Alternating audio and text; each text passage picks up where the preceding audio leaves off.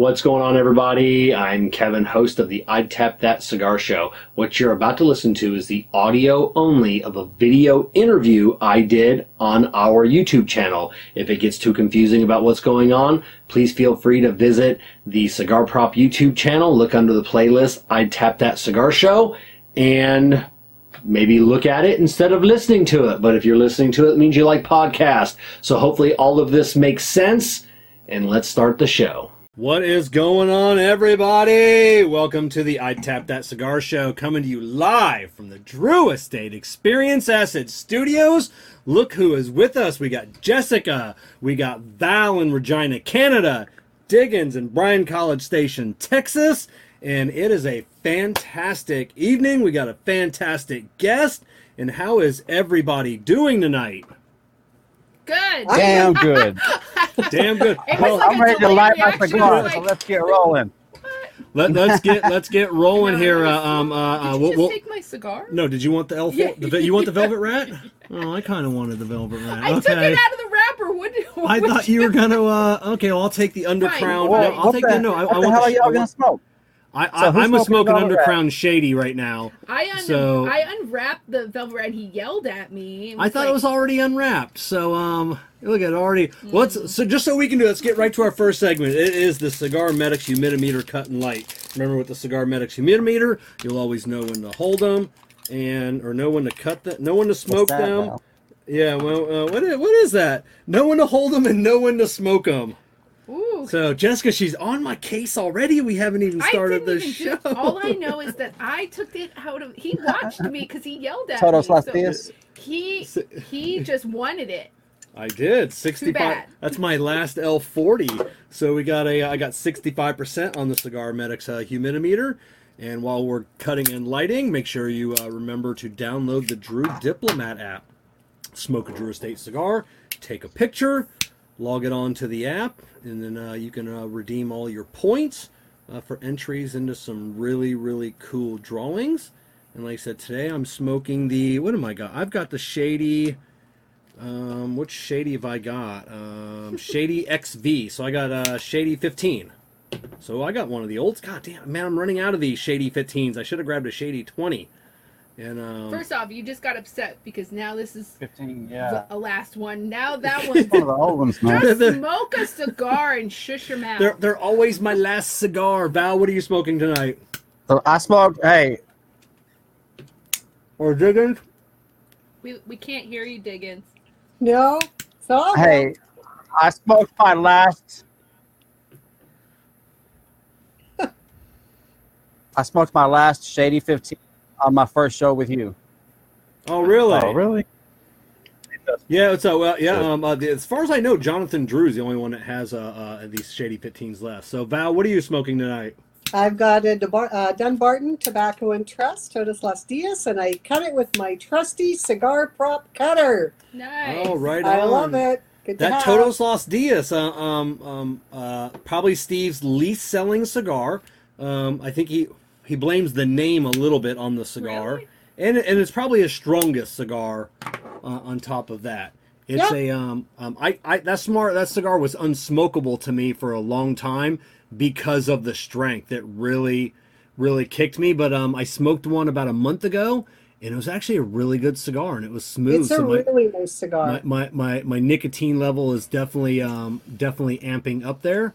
Um, let's welcome some people: Jeff Carpenter, Michael Baker, uh, New England Cigar. Um, we, we won't say that M word. Tyler uh, Garcia, what's going on? Tony Costa, PF, Jason Hawkins, Team Shirtless, Mike, um, Adam Wolf, Ashhead TV, Je- Jessica, Jennifer, uh, Kevin, Jen, help me out Cam here. Viajante Stogie. Road. uh, we're gonna we're gonna get uh, uh hopefully that was everybody. Let let I'm just super excited about our guest today. Um, it was um, you hear me um, now? I read. I read his book today. Yeah, I, I got you. I laughed. I cried. I sobbed uncontrollably. Um, so, but we're gonna get right into our next segment. Can and I just say yes? this? My son Graham wrote a story about our dog Stella, and Care did his magic and did a voiceover with some pictures of our dog Stella. So we're- so So, it's super cool. and, and it's we're a little long because Kevin Mhm. made it. Yes. but, So know. we're, we're, we're about to we're about to play that. Um, housekeeping brought to you by Cigar Bundles of Miami. Cigar Bundles of Miami, your one-stop shop for all your bundled cigars rolled right here in Florida, the cigar capital of the country. Check them out at cigarbundlesofmiami.com. Link in the description below.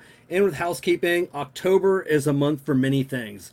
It's Breast Cancer Awareness Month. It's Dwarfism Awareness Month, Pit Bull Awareness Month, and Down Syndrome Awareness Month. Um, all of these things are very important to Jessica and I. Um, I've lost several, several friends um, to breast cancer. I, I lost a very, very good friend of mine, um, and and I'm gonna show you his picture. This is me. I'm gonna leave. So believe it or not, this is me. So this is a. Uh, I know it seems odd, right?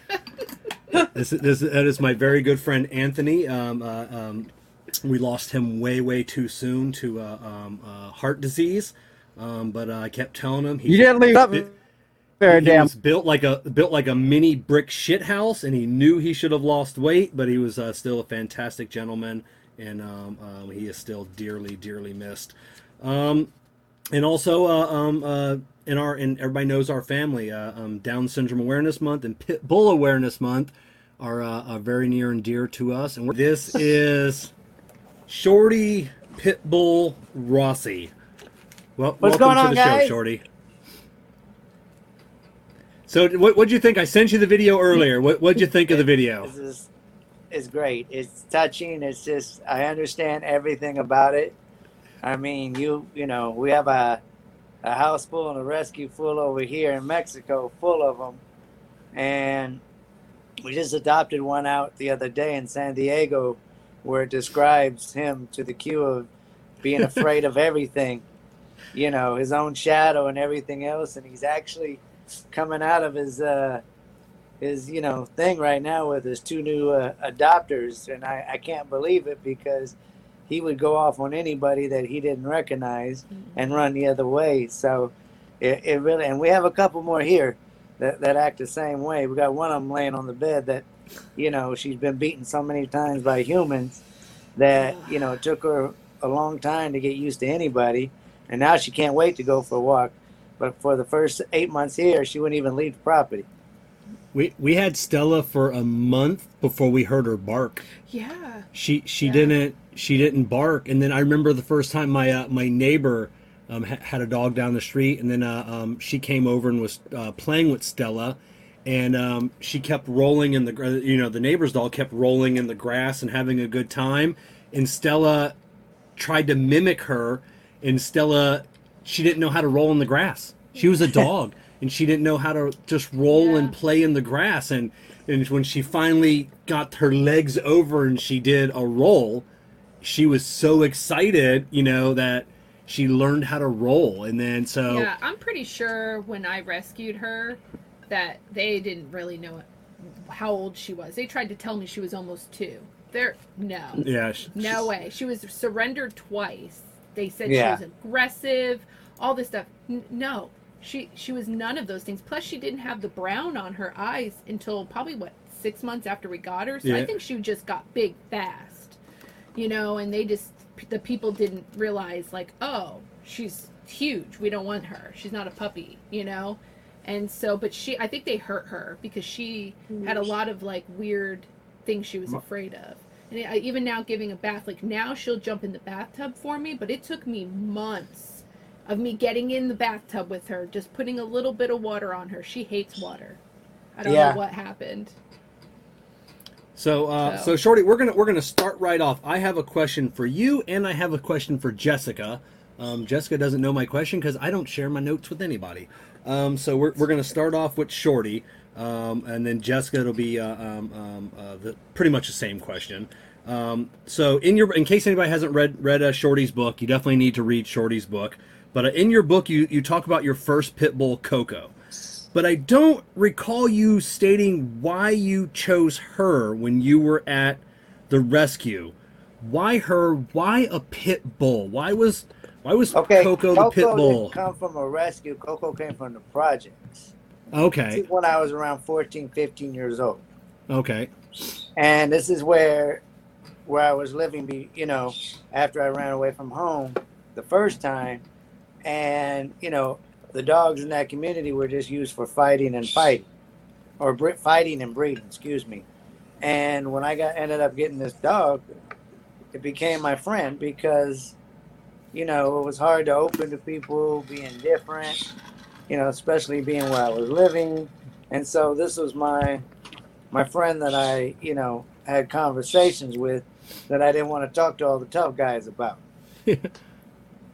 Now, now, Jessica, you're you're a uh, fan of pit bulls as well. I'm a fan Why- of dogs. Yeah. Why? but- Why? Why? Why pit bull? You were at. You really wanted a pit bull, and Um, I mean, growing up, we've always had a ton of different dogs, and I'm the type of uh, child, in a sense, I was. I brought every stray home. My poor mom. My dad was cool about all the animals I brought home, but my mom would like want to die. But I, any any dog, any cat, anything. I even had a raccoon that I rescued for a while named Bandit. It was awesome. It bonded with our dog. but uh, when um, Kevin and I got together, I was living in a four bedroom apartment, and we've always had animals, but when we moved to Florida, we really couldn't have a dog, and obviously a pit bull was not going to be allowed in the apartment. And uh, or I would have been paying like five hundred dollars a month, I think, for like a pet deposit. It was insane.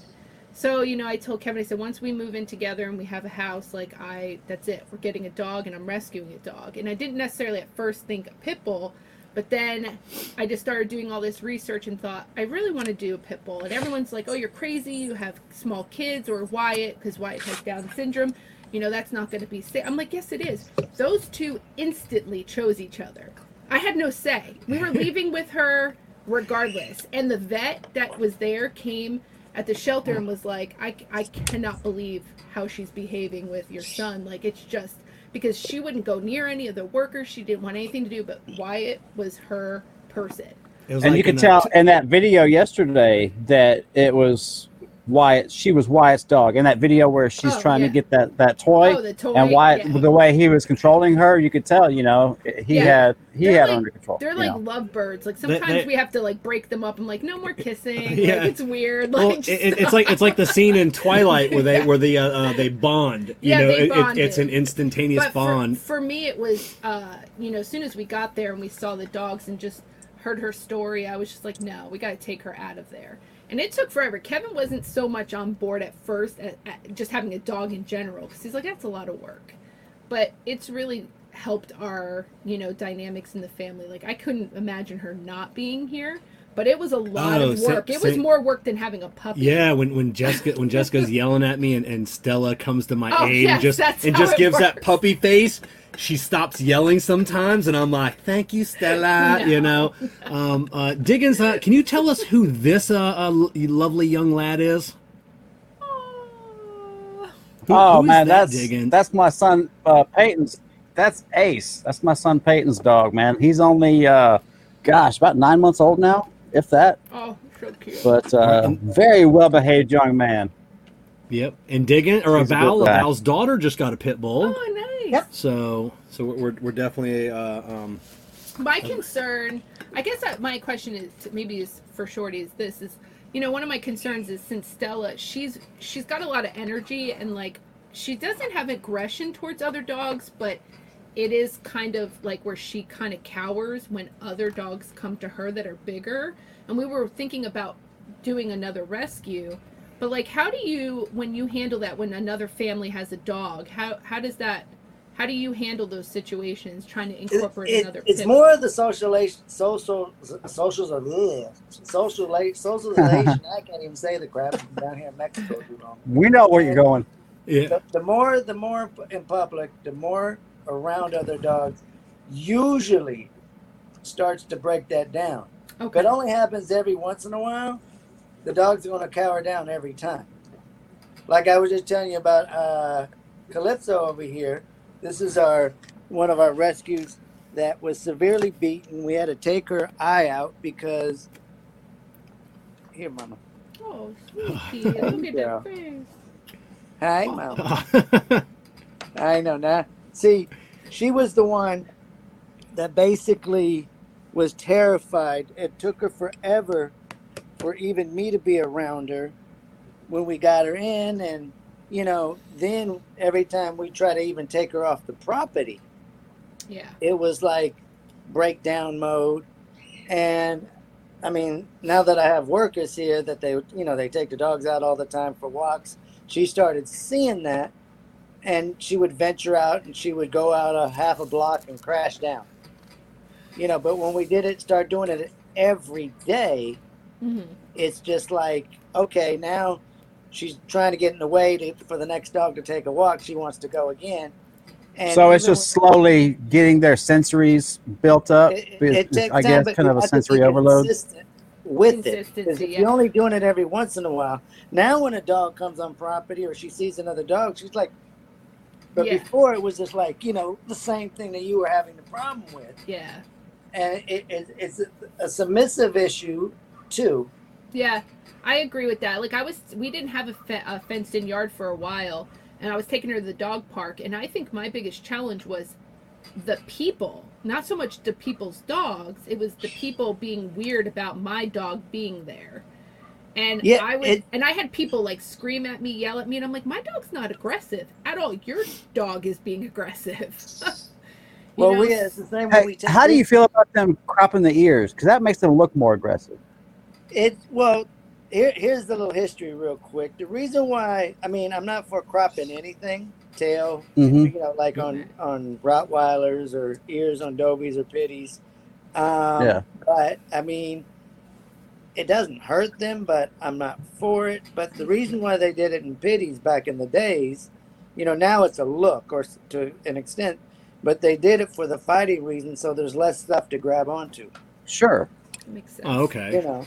Yeah. And Absolutely. people, I mean, now it's more cosmetic because that's what we have saturated the public with this look, like they do with. They'd the look more aggressive, a lot damn cuter without it, though.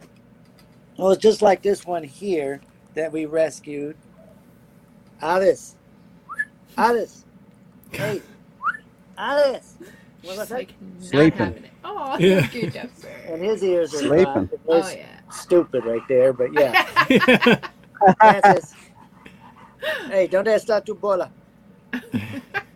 He's gonna go look for his ball. Hey, speaking of that, speaking of that, Shorty, you're uh, you're just right across the border from California into, into Mexico. Do you have a road dog with you? And is that a problem when you cross the border to have a dog with you? Do they give you Oh, problems? no. Like, I mean, I travel with rescues back and forth. Uh, I'm going on almost 12 years down here, and really, we've never had any problems going into the U.S. I think in the 12, almost 12 years, I think the U.S. Border Patrol maybe asked me for paperwork four different times. And going into Mexico, it, the funny thing is, you're only limited two dogs coming into Mexico. But when I had five in my car one time, a long time ago, and I'm like, they're Mexican. And I Yeah. asked about their Mexican paperwork. Like, they live here. We had to go do a show. And it was back and forth. And finally, I'm like, you send me back. I'm going to go through the other borderline. Okay? yeah. Go on. Now, now, what what about overseas? Um, um, have you have you had to take any dogs to Europe or, or anywhere overseas? I know they can be I've picky about animals. Nicaragua, did, like now to fly into Mexico with a dog or fly into the U.S. with a dog, it's a whole different avenue. Oh, is it okay? Crossing by land, you need health Okay. certificates. You know, you need all their paperwork and everything. But going by by land crossing, it's it's simple. Oh, okay. So so it's the the flight thing. And the land border crossing that we cross at, which is uh, the San Diego San Ysidro crossing, is the world's busiest land crossing in the world. Oh wow. That's Really? why I had to get up at the crack of ass this morning to cross the border to run some errands.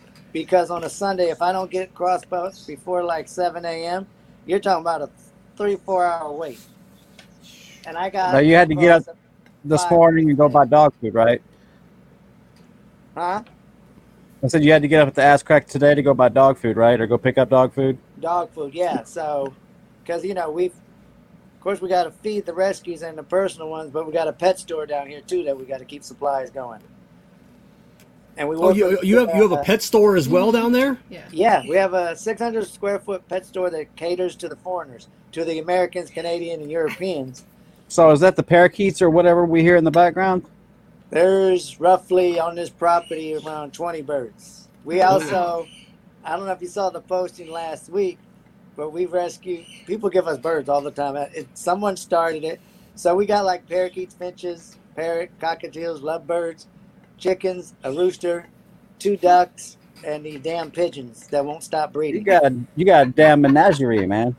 Funny thing with the thing, the other day, we've been having these damn pigeons for a while. Couldn't figure how to separate from the males and females because we had no idea how to do it. So the dumbest worker of all comes out and he's like, Why don't you just remove the eggs? I'm like, Oh, fuck me. Oh, I, you know, I, I didn't, I didn't know that. Uh, I, I was just reading yesterday. Uh, we we support um, the Rap- Raptor Rehabilitation Center of Kentucky, and it's a fantastic organization. Um, we donate to them quarterly, and um, uh, and we get a newsletter quarterly. And they just said that yesterday that they are experts, and in how they tell the uh, the males from the females. They wait till they lay eggs, Eggs, yeah. and um, they said we they gotta don't. watch one. Well, Who's gonna lay the egg? If there's 20 Yeah. of them in the damn cage. I, I don't. but just remove it- the it's so- egg and you don't have the problem. So I, I don't know. Well, I don't know if you figure got to be out. some kind of aviary expert, but well, it's like I mean, they, they at can't. the raptor rehabilitation, they have them in their own separate like cages and stuff. Like Yeah. you know, they're um, enclosures. I don't want to call them cages. They're enclosures. Yeah. It's a very Or, very the- or someone well else run. said, well, when you when you open the door and see who's laying on it. Yeah. They're all Yeah. white fancy tailed pigeons. Once they fly away, it's not going to make any difference because they all look the same. Yeah, so uh, yeah, Yeah. we didn't know that. So they, they just wait till see if uh, and, and, and, and I guess and I can't remember one of them's generally bigger. So if you have two birds of the same, was it the bigger one is usually the female? I, can't remember. Listen, all I know That is that depends on the bird, in the man. male, like for The males are fancier. If they're colorful, they're usually males. If they're like Yeah. brown, they're usually females, which is And then like with budgies, like parakeets or whatever, like right above the beak, Yeah, they're it's the it's color different color. Yeah. Yeah. But also like the know. feathers, like the But pattern white on the feathers, the more elaborate, pigeons, you it, it means nothing. they're male. I What- don't know. What's that? With the white fancy tailed pigeons that we have outside in the aviary, There, there's nothing. There's no distinguishing No marks. distinction. No there has to be like a nothing. feather or something that sticks out. I I don't know. The animal, the bird world is definitely I- got yeah. its own thing. But my dad had a peacock growing up. And it used to sound like it was saying help, and the neighbors would call Yeah. the police. Oh, those damn things are yeah. They, they- Peacocks they- and guineas both are evil damn creatures. Yeah, my That's dad it. had like two or three peacocks, but the one used to make all kinds of noise, and all the neighbors used to think like people were getting murdered or something, so they would call the police. You Oh, got to he- see this. Hold on here. They're all Hey, are you smoking up. a cigar tonight, Shorty? I missed it. Oh, oh, look at those. all lined up. Yeah, Oh. I'm uh, smoking uh, the original Diesel Shorty. Okay, it's hard to find a, the- an actual Shorty. You know, one of your cigars. I, I I tried. I can't find one. How? I think Kevin tried too, right? Yeah, I, um, um, I, I tried the uh, the link on your website, and then it took uh, um, it took me to Cigars International, but the page was blank. oh, Um, it uh, is. So we got to redo the new. Well, yeah, because uh, I think every single cigar on your website, the the link is either broken or um or takes you to a blank page. Okay, well that's good to know. We got to get that fixed. So go to cigarsinternational.com if there's not, you know, because we're more online than we are in brick and mortar, and just type in Diesel Shorty, and Nope. the two sticks will come up. I mean, we've had and that's a 460, right? four and a half by sixty. Yes. All right, Val, have And you, have like- you tried that I mean, cigar? do you always smoke that big sucker? You always smoke those big ones?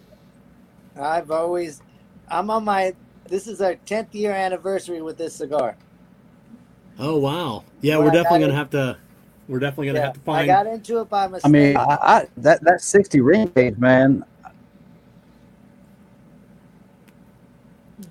so That so 60 you, ring gauge, I, I I wind up dropping it too much.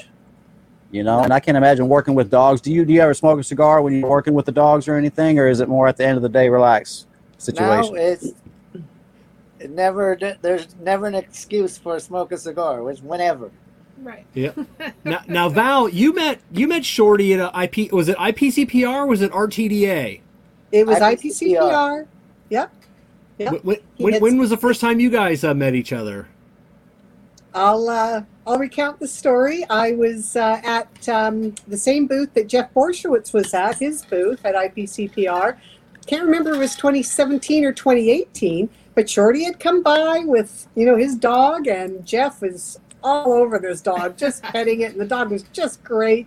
And I was able to get a really nice picture of you know Jeff and Shorty and the dog, and and it was just a really nice meeting. It it it it just felt really really good to be around you know fellow dog lovers and uh, and everybody's happy you bring a dog into the mix and everybody's Absolutely.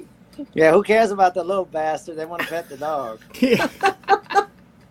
Uh, uh, uh, that's it. Everybody, you, you, I- you bring you I bring a have to ask, how many dogs actually sleep with you at night? The four that's on the bed The now. four oh we have just the one, and she pushes us off the bed. How, do you have a king size bed? Yeah, I'm on a okay. double one, but I'm only 48 inches, so I Yeah. find a Yeah. spot every now and then. Yeah, yeah. Well, I guess he does have one. One can lay sideways at the Yeah. foot of the bed. Yeah. So, oh my uh, You how many times I've laid straight and turned around and woke up sideways and cannot figure out how the hell that happens? You could be like They're Jessica. I think she- you, yeah. yeah, Jessica's ended up on the uh, sleeping on the couch uh, a few days this week. Yeah, just recently she's really been pushing me out. That's because Kevin's home, so she's being spoiled. Someone's No, I thought she slept with Wyatt. 24/7. She used to. Like she used to spend lots of time in Wyatt's room. Now she's all about the Kevin. Kevin goes to the bathroom, she's waiting. Yeah. Kevin comes in the office, she's You know there. why? It's because Kevin's been home for the Yeah. past few weeks and he's been Yeah. tossing those McDonald's hash browns to her. That that that I that I do. Shorty, what's your uh, what's your opinion on how much people food you're allowed to give a dog? Well, It- anything in excess is not good for a dog, just like it's not good for a human. okay. You know, they have a different di- di- di- digestive tract than we do.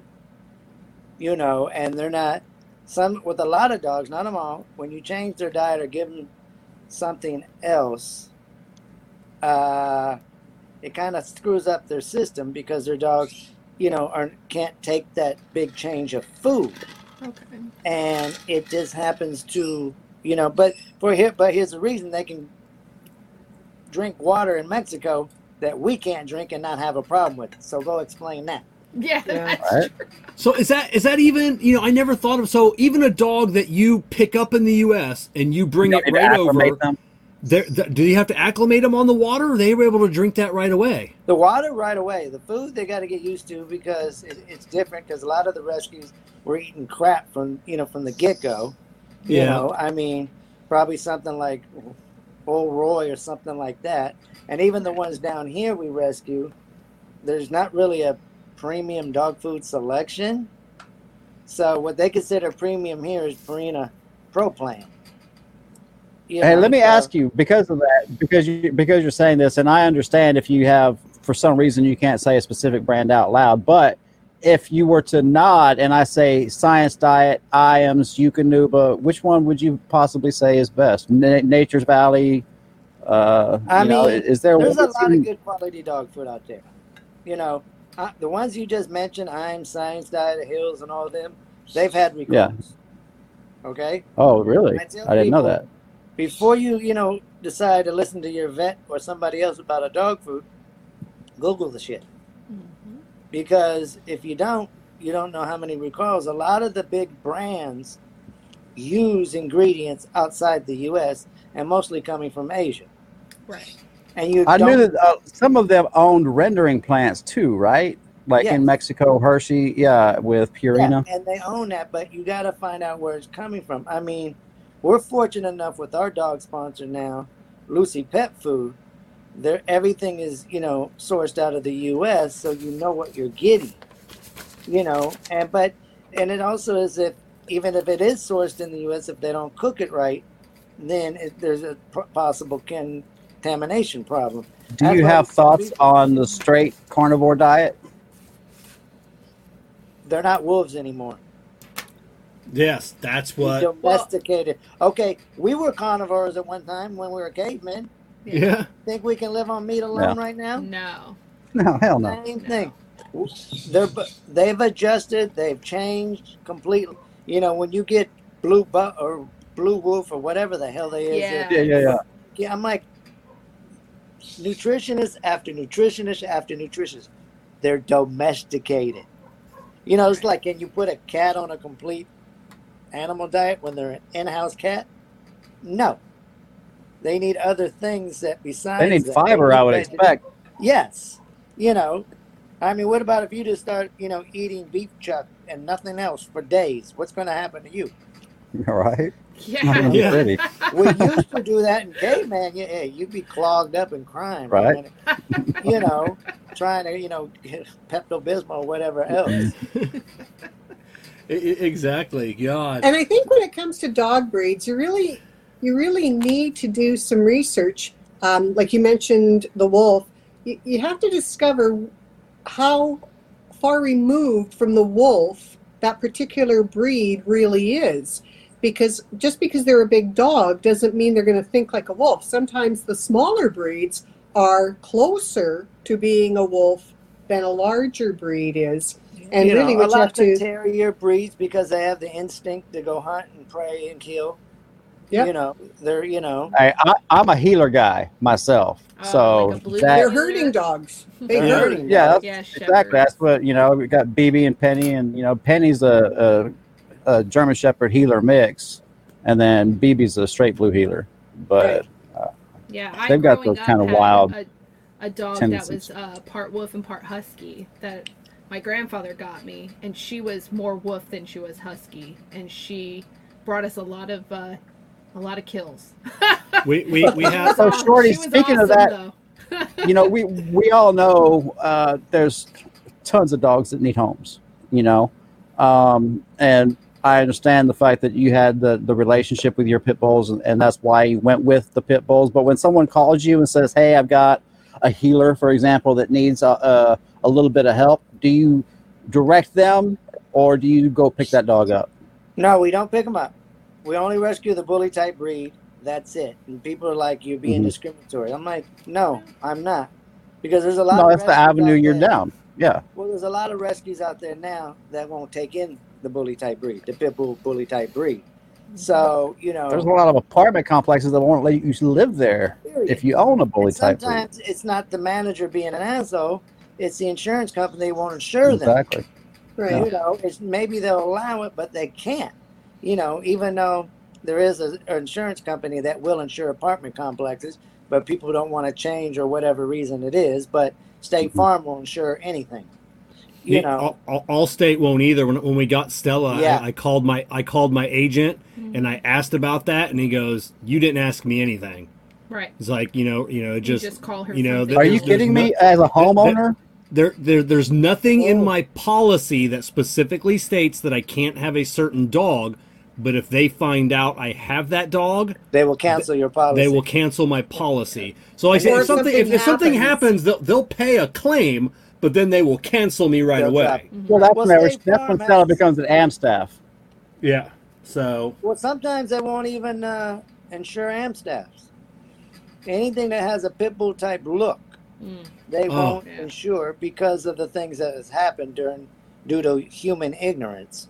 hmm that is true. You know, I, and uh, I have a I have a question. So say somebody who's not near you from another state wants to possibly adopt one of your dogs. How does that whole process work? well, this is what we tell them. I says, yeah, it may be good that you want to adopt a dog from me. That I'm below California, and you live, let's say, Kentucky. I says I can give you several references of pit bull rescue groups that need your help to adopt Okay. in Kentucky. Yeah. Close by, You no transport, no close problem. Yeah, and people like if you want if I don't know you and you want to, you know, take one of our dogs and you're willing to drive your ass all the way to San Diego and meet me here, I still can't give you that dog because I don't know who you are. Right. Right. Good for you. And Yeah. the, you know, I don't know who you are. I That's don't a know good your point. living conditions. I don't Yeah. know what other animals. What's the or whatever vetting? go- What's what's y'all's vetting process? exactly. We we do a But- lot of home checks. We do a lot of you know because we got people adopting in in Southern California, Northern California, Nevada, Arizona, and we got connections all around there where they can help me out and find out about these people. Oh, okay. And then sense. the one that we adopted out last week, I actually drove myself up to San Diego. Got you know, because I researched the people. They were like interested in him, Epiculates. And we were telling him about his fearfulness and everything and you know, of his own shadow and everything. And, you know, they said they, they lived in an apartment complex and I'm like, All right, I need to know you're allowed to have this breed. You know, and they were telling me and I said, Okay, I'll you know, when I'll go over there, I'll see the other pit bulls there. And then I went and found out who they were. I went on Facebook, looked them up, went on Instagram, looked them up. It, you know, people tell on themselves a lot. Oh, they Yeah. do. Oh, I do that for work all the time You when know, they apply. it's a better way to find out how stupid or smart they are. you know, True. there's like some people who do shit on Facebook. It's like, you know why you won't get hired, idiot. Right? you know, you know. I said, yeah, you're you're you're in liberal California in San Diego, and you're a Trump fan trying to get a job. No, you're not going to get one. Don't put your politics on Facebook, okay? Yeah. You're in Cali. You know, Hey, anywhere. I remember in the '90s when when Clinton was running for office. You know, it wasn't a big argument. People weren't talking about it on. Uh, well, we didn't have social media, but you know, you weren't going into the Taco Bell and, and hearing people argue about the shit. You know, what what happened to get us to where social people media say- people good. hey dude don't bad. talk about reli- religion or politics and what's the hell what you can't you can't go anywhere without finding religion or politics But if you want to get ahead and do things that you want to be able to do, you know, like with our followers, we have uh, roughly 450,000 followers on social media. I got every type of religion, every type of political following.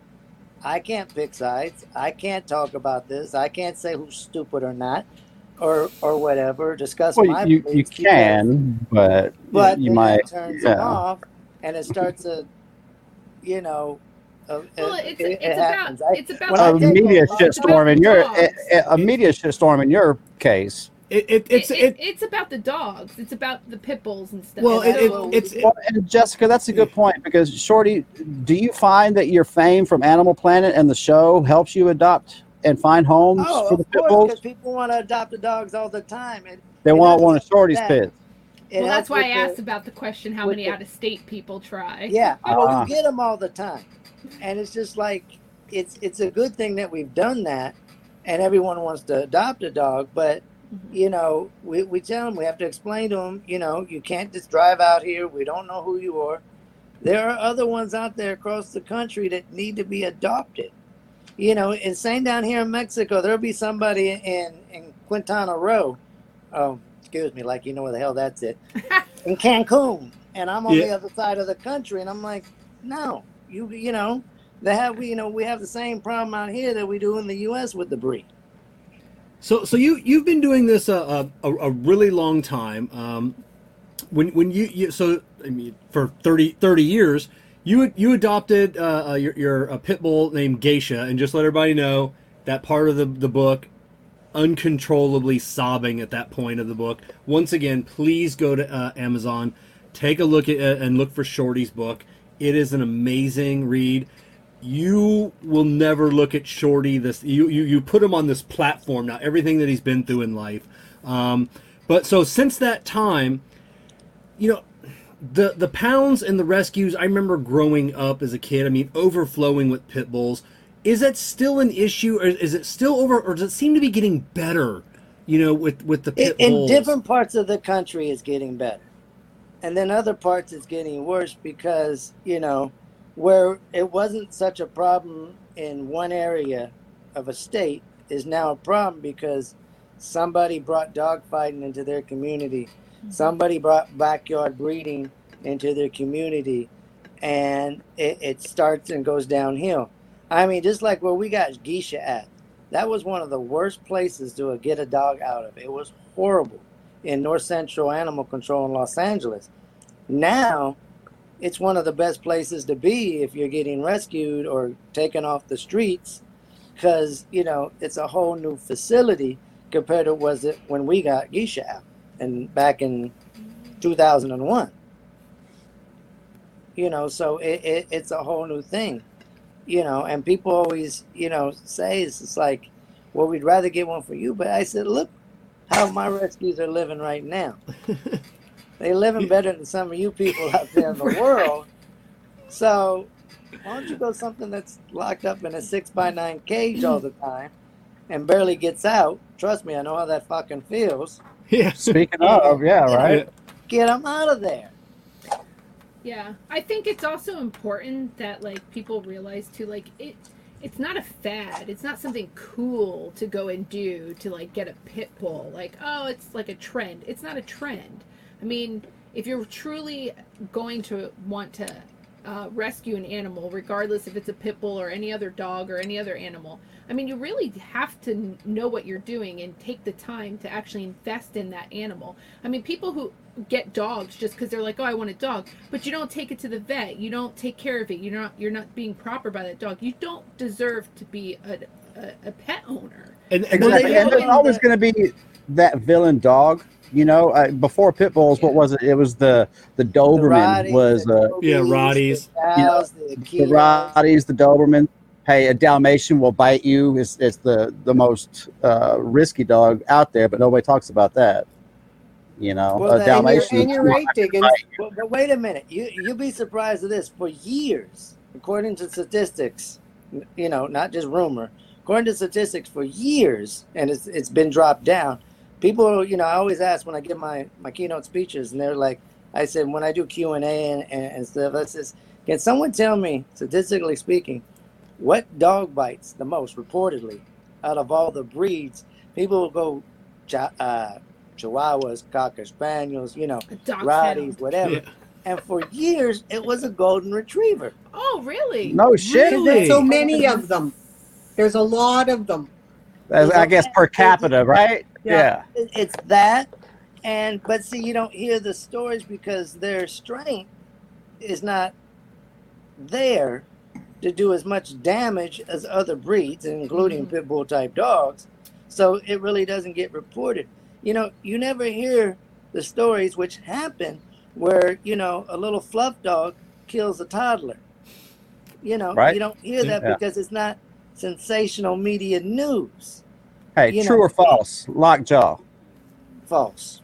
Yeah. Exactly. And here's the funny but thing. but their if you ask most people on the street, you know, PSI, they're they don't have the strongest PSI. They're third among uh, German Shepherds and Rottweilers. Really, Yeah. Yeah, but see, people don't research. They don't, you know, they, they'll go and the, the the pit bull haters will go and get something from the uneducated of dog dogbites.org. Them fucking morons, or Yeah. something else where oh look at this graphic, you know, stats and everything. This is true. How do you know? Where did it come from? You know, Yeah. where did you get this information from? I got a couple American neighbors over here. Every time they oh they hate my dogs and everything. It's like yeah, but let me ask you something. Your dog, Chica, who's you know passed away last year, has killed Chihuahuas, has killed chickens, has killed run loose and snapped at people. Name, tell me, how many of my dogs got out loose and bit somebody? None. Right. None. You know, and then I I, let mine get out, but there's been a couple that escaped, bastards, but Yeah. have not bitten. Now, we've had a couple people like come on the property and stick their hands in the damn gate and gotten bit. Well, idiot, then you not read the sign. Right. You know, and that's another thing too. Is like you say that people sticking their hands in. Like anytime we've ever gone anywhere, is even my kids, they always ask if they can pet someone's dog. Like I made that very like clear to them. Like, Whatever it is, always you have need to to ask. ask. You No don't just breed. do it. You ask. And like if my kids can comprehend that even at a very young age, how can adults not comprehend that?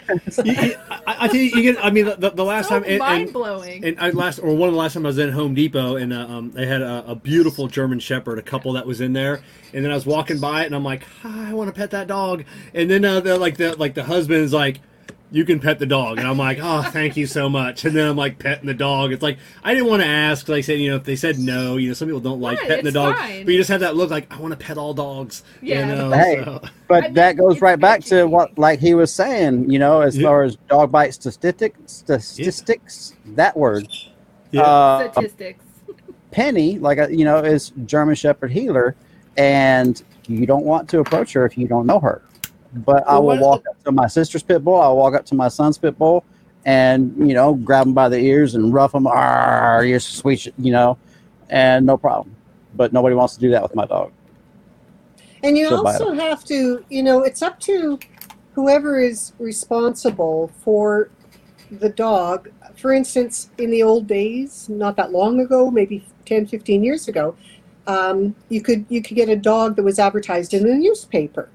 And I saw this advertisement in the newspaper for weeks about um, a champion Akita. And after after you know a few weeks, I thought, why isn't anybody you know getting this dog that's being advertised? Turned out it was a breeder. You know, she bred Akitas, and Kimmy was the breeding dog. But Kimmy had to leave the household because she was getting too old to breed, and they had to bring in a new female. You can't have two female Akitas in the same house. It's not Oh, going no. to work. And so I called I called the, the woman up, not knowing that she was a breeder, and I got interviewed over the phone. And then after the interview, when you know, I checked all the boxes, so she invited me out and she said, Will you come and see Kimmy? And when I got to the house, uh, Kimmy was downstairs. I didn't know this, but again, I got interviewed once I got into the house, and then she finally brought Kimmy up. And as soon as Kimmy came up, she immediately kind of laid down. And at that point, the breeder said, This is the right human for this dog. Because with an Akita, you have to be an alpha human.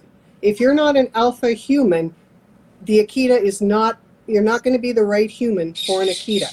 You have to be able to show that authority.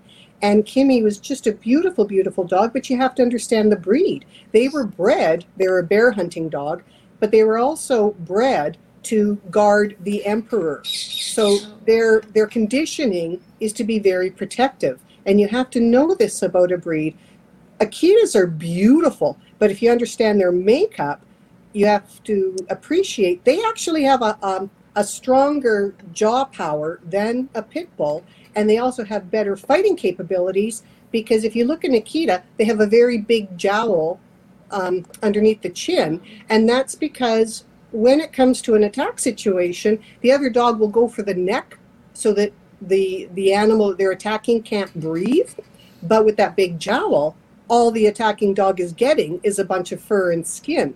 These are things, little idiosyncrasies that you need to know about any breed. It doesn't matter the dog. Well, And that's I why had you Kimmy should, for whatever years. breed you want, you need to know the history. You need You to know what you're what getting their into. purpose is. And, and and the you know, biddies are smart dogs. Oh yeah. yeah. They can Hey. you can turn around and build a blockade, and if you let them watch you build that blockade, you dumbass, they're going to take it right down the way you You built bet. it. Oh yeah. Yeah. So, You so, so, so, Shorty, is a I feel like Oh, Go I was going to ask him. uh, Um, is there, you know, going on Val's um, um, um, um, topic? Um, is there a certain type of family that that is ideal for a pit bull? It seems, I, you know, it seems like anybody can have a pit bull to me. They're It- so it's not what- lovable. no. Here's what the person, whether it's a person, a couple, a family, need to understand about the breed.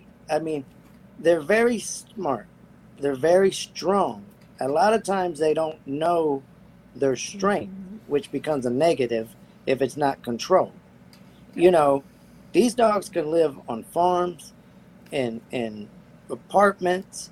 The difference is if it's living in an apartment, you gotta take all that energy out and walk it, or Mhm. take it to a dog park if it can be around other dogs. And a lot of people don't know if you have a dog that has aggression issues, don't take it to a dog park. Yep. Yeah. You know, if you know, don't take it around certain things. I mean, like it's these little common sense things that right? you have But see, to well, our world that has no common sense. Well, right. tell So you you have you- to, to waste your time instead of focusing on You the know, real issues. And- and we- telling we these get- dumbass, uh, yeah, Don't take your. And the other thing you have to will never consider- go anywhere because they're so special, but they can be dangerous, and people don't know how to deal with it. The other You thing know- you have to consider with with any breed is food possessiveness. You've got to be very careful, and you've got to you've got to train it out of them to not be food possessive, because that will affect certain breeds. If you're messing with their dog dish, they're not going to like it. Don't. Well, we got with their one. We got a dish. we got a uh, pit bull here. She's real small. She's a three-legged pit bull. She was running around the streets of Rosarito, Mexico. We took her in. You know, we didn't know her background or his background, Nicholas, but nothing. And he's been up for adoption forever. And in his adoption things, it says no other animals, none, and no kids. He's never attacked kids. But when grown people go to move his food bowl, he Mhm. gets aggressive. Well, when because you he try to starved for a point, a point in his life. He was starving. Yeah, you try to take its toy, he gets. Sometimes he snaps, Wow. and then he could be around a dog, and then turn around and just lose it. So something happened tragic. But we Yeah. tell people, you know, as cute as he is, you know, and he's an escape artist. God forbid he gets on a leash. He's gone. That little fucker with three legs can run faster than a damn greyhound. Hey, let me ask you, I'm, and this is what I my bet. If I were to sit back and, and take thirty minutes of my day and think, what is Shorty's biggest problem in life? I, I would say it's getting attached to a dog and already being attached to a, another dozen. So, how many dogs do you get attached to, like over that course, and you really don't want to adopt them out? But then, not just that, do they get attached to you? Do they get possessive Well, well, of you? it- it- it- you do get, you know, you have to uh, put up a wall. Unfortunately, as cold as that sounds, I mean, even like Epiculates now that we just got adopted out the other day. I mean, he again, he was terrified of two of our workers. You know, he would bark at all men, but he was attached to me. Every time he saw me, he went crazy. You know, he about knocked me down every time, and he's big, he's almost 80 pounds.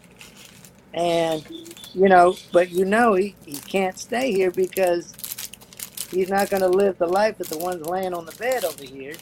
He's living the, the kennel life. He's Mhm. living, you know, he does go out for walks. He does get to, you know, have fun and play. We have a playground here for them where they get But trained. that's rec yard. That's not the living the life. Yeah, you know, but it's not as you said. So you have to look at it just like you know, he's got to go no matter what because there's no room. You can't keep collecting them, then you become a hoarder. We have a strict number of what we can have. Otherwise, when we're full, like we're full. God forbid that we find out we have an open kennel right now. Yeah. Um, right. you know, we're full. We don't start double dogs in one kennel because that can be problems in itself. But you know, you you have to have no. I'm sorry, we've done what we can, and we always take the cases that other rescues won't take. Mhm. You know, a lot of these rescues, idiots, want to take the nice ones, the ones that look good, the ones that don't have mental issues or psychotic problems, or you know, have been abused and you know, and stuff like that. the easy ones. the e- you know, and not realizing that these dogs, you know, need love. Well, we had one named uh, Dionysus for a while. He came in at 25 pounds, full size dog, skin and bones. We ended up getting him up to 70 pounds after a while. You know, he survived. We were worried about him around kids because he's bolsterous and just hurt a kid knocking him over and he's not really dog friendly. Well, right now he's living in a house in, in, in northern San Diego with two young daughters, and he's living the life of Riley. You know, sleeping in with the two girls, and I mean, we just like, wow, it, it, Yeah, it Cinderella worked. story. yeah. You know, I know we- for so us, you got to take tho- those in because they do have a chance. They do. Like Yeah. Stella, for us, like get, neither one of us could really walk her in the beginning. She would just pull and pull. Wyatt would take her and she would just walk. She never pulled. She never did anything. Like Wyatt, Wyatt could take her out on the leash and And accidentally drop the leash, and Stella would stop. Yeah. She wouldn't. I but mean, with us, she's Oh, sh- gone. Well, Like there- I don't know what it was about her. diagnosis. He would listen to me. I can get it. You know, he was very powerful once he got back to weight. We're one of our workers would have to chase him around the yard, try to tackle him, to get him, and try to shove him in the kennel. And we're just sitting looking out the window, dying. Yeah, my little ass go out there, get your ass in the kennel now. Oh shit! I know the only way I And could get, like- ever a- get her to return And that return guy, was that kid, you know, five foot nine and solid Yeah. muscle and can't control the dog. And I want to bring up a couple of points too. Like Diggins, you said, you know, how do dogs are dogs capable of transferring? Because not, I never blame anybody that that can't keep a dog for whatever reason. Yes, dogs are meant to be, you know, part of the family forever. Yeah. It doesn't always work out that way. that's There are some breeds that don't transfer well. A Shar Pei, for instance, does not transfer well from one one family to another. You need to know that about the breed. Yeah, it wasn't necessarily bring the question wasn't necessarily about the breed transferring well. It was uh, about Shorty uh, knowing the soul of the dog and Okay. And creating not a giving bond it up. and you not know. giving it up and creating a bond instantly, no matter pit bull or or mutt. You know, Right. But I'm Shorty more with his connection to to the canine. Yeah. You know, I think a- that's a lot of our times I do get attached. I'm more Yeah. happy to see the, the second life because, you know, we call we take a dog out of hell. He comes here, even though he's living the life of Riley. We call this purgatory. yeah. It's a, a just a waiting place. Final home. Yeah, Yeah. He's Yeah. in heaven, Yeah, and that's how I look at it.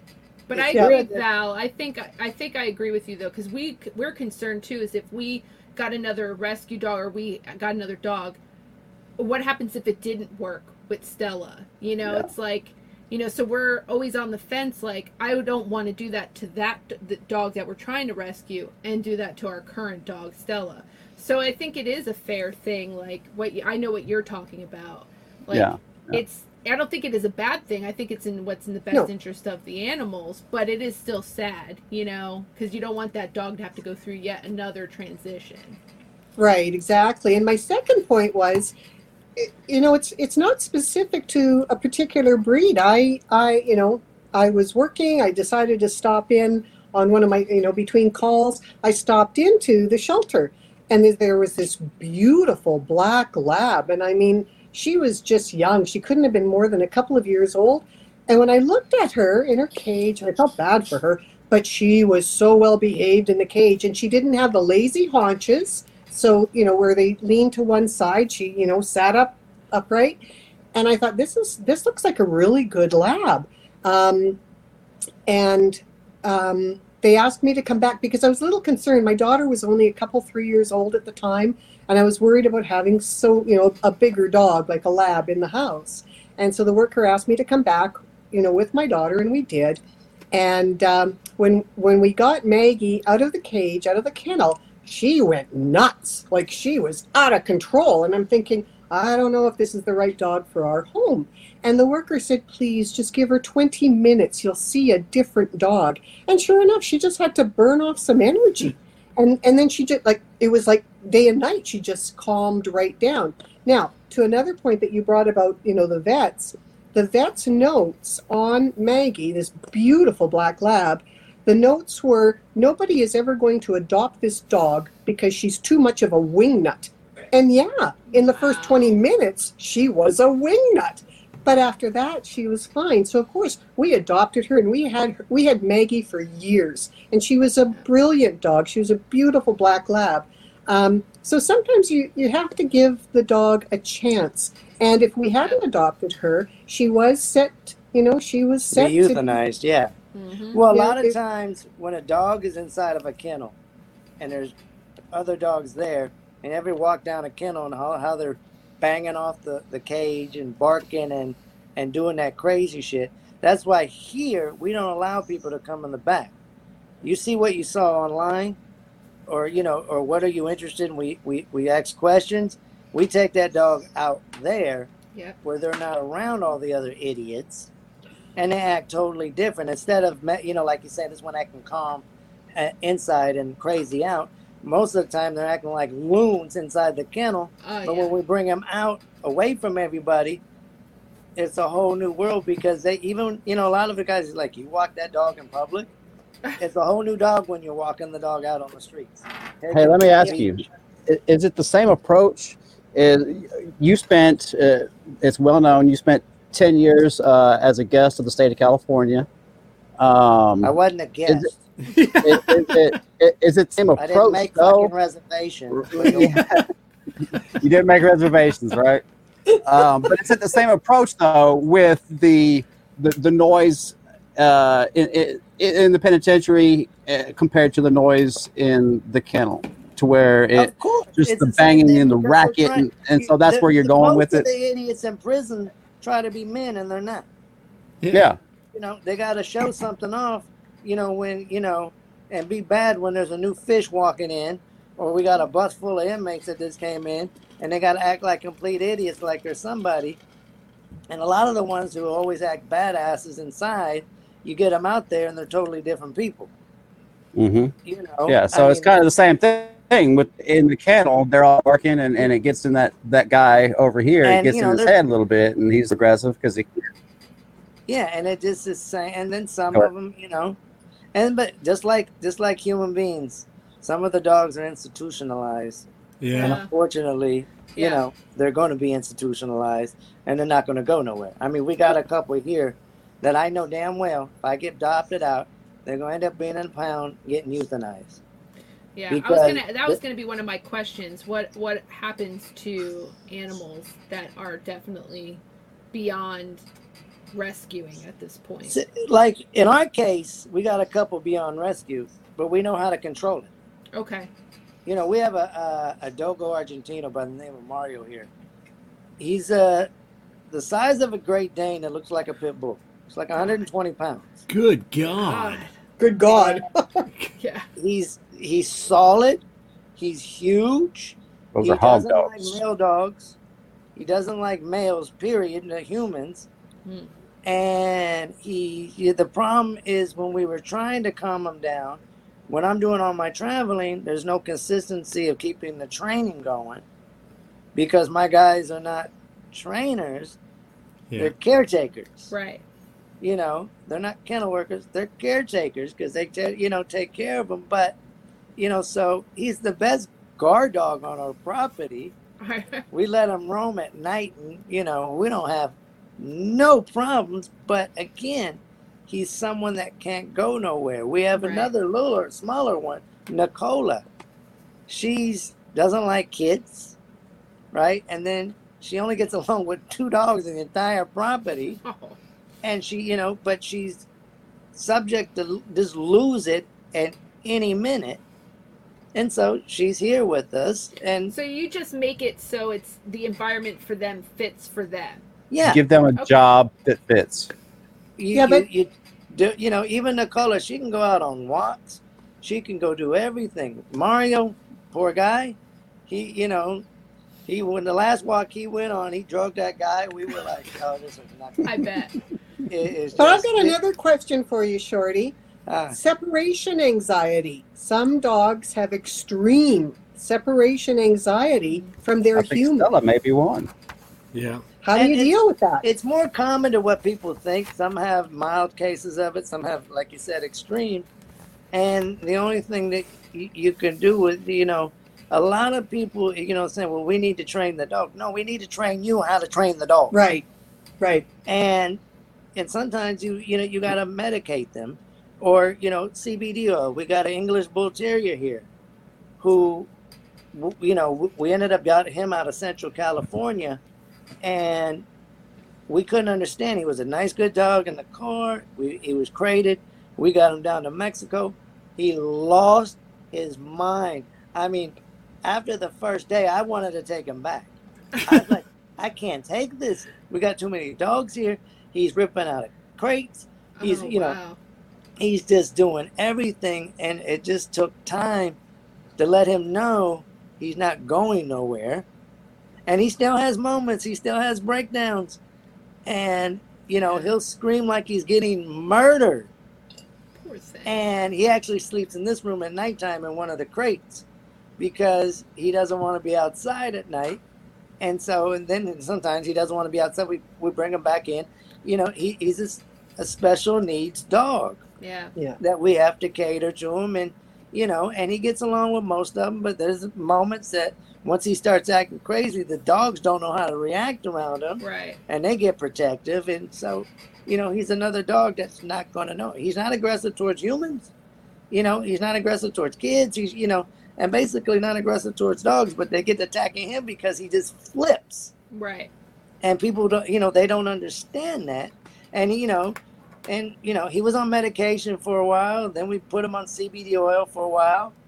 And finally, he accepted the fact that I'm not going nowhere Yeah. and that's it. And he's, you know, he actually he lives in the penthouse kennel. He's got the he's just one of the smaller dogs here. He's got the biggest kennel. I'm like a huge kennel. So, with, so with CBD tree in oil middle. works for canines because the reason I ask is my older son, like we showed Ace, my younger son's pit bull, but my older Yeah. son has an older heeler and she's got hip dysplasia. And we did some research online and it said that CBD on canines causes uh, respiratory distress. Is that not the, the case? I've been dealing with several CBD oil people hmm and for humans and dogs, and you're Yeah. the first one that said that. Okay. And I'm not saying it's not true. I haven't heard it. I don't, uh, dude, hey, everything you read on the internet's true, isn't it? Yeah, you know. Sure but- Diggins. Yeah, I mean, we Kairos has been on it for years. We got a a dog that's almost 17 years old now. He's on it, and you know he hasn't done no respiratory. Yeah. You know, Rada, I, I can't see that it would cause that because it's not. I'm yeah, I don't saying I don't know why either, but like I said, you know, we read it online about the CBD dog treats, and it was I figured, hmm. hey, he said it, it popped into my mind. And hey, Shorty, I know that fun Kevin and. Jessica. Go ahead. Here's a fun fact: when you just said CBD dog treats, what I learned through, you know, research with other people who are different, you know, because everyone wants me to sponsor their things. Most of them have said that the dog treats really don't work because they have to cook the enzymes. Yep. Oh, okay. and you Yep. need to give them the oil and not the treats. So maybe the treats might be causing that, That's very true. maybe. But I've been told by dealing with different ones because when you heat something up to a certain temperature, it destroys the enzymes that's Yeah. working to do the job. hmm Yep. Like this. I mean, you don't have to go very far to learn about heating things up. I mean, milk, for instance, Yeah. for humans, it's got to be a certain way for it to have shelf life, Fermenting right? tobacco. Fermenting tobacco. I'm cooking with Well, cooking like when oil. you cook vegetables, you take away some of the vitamins.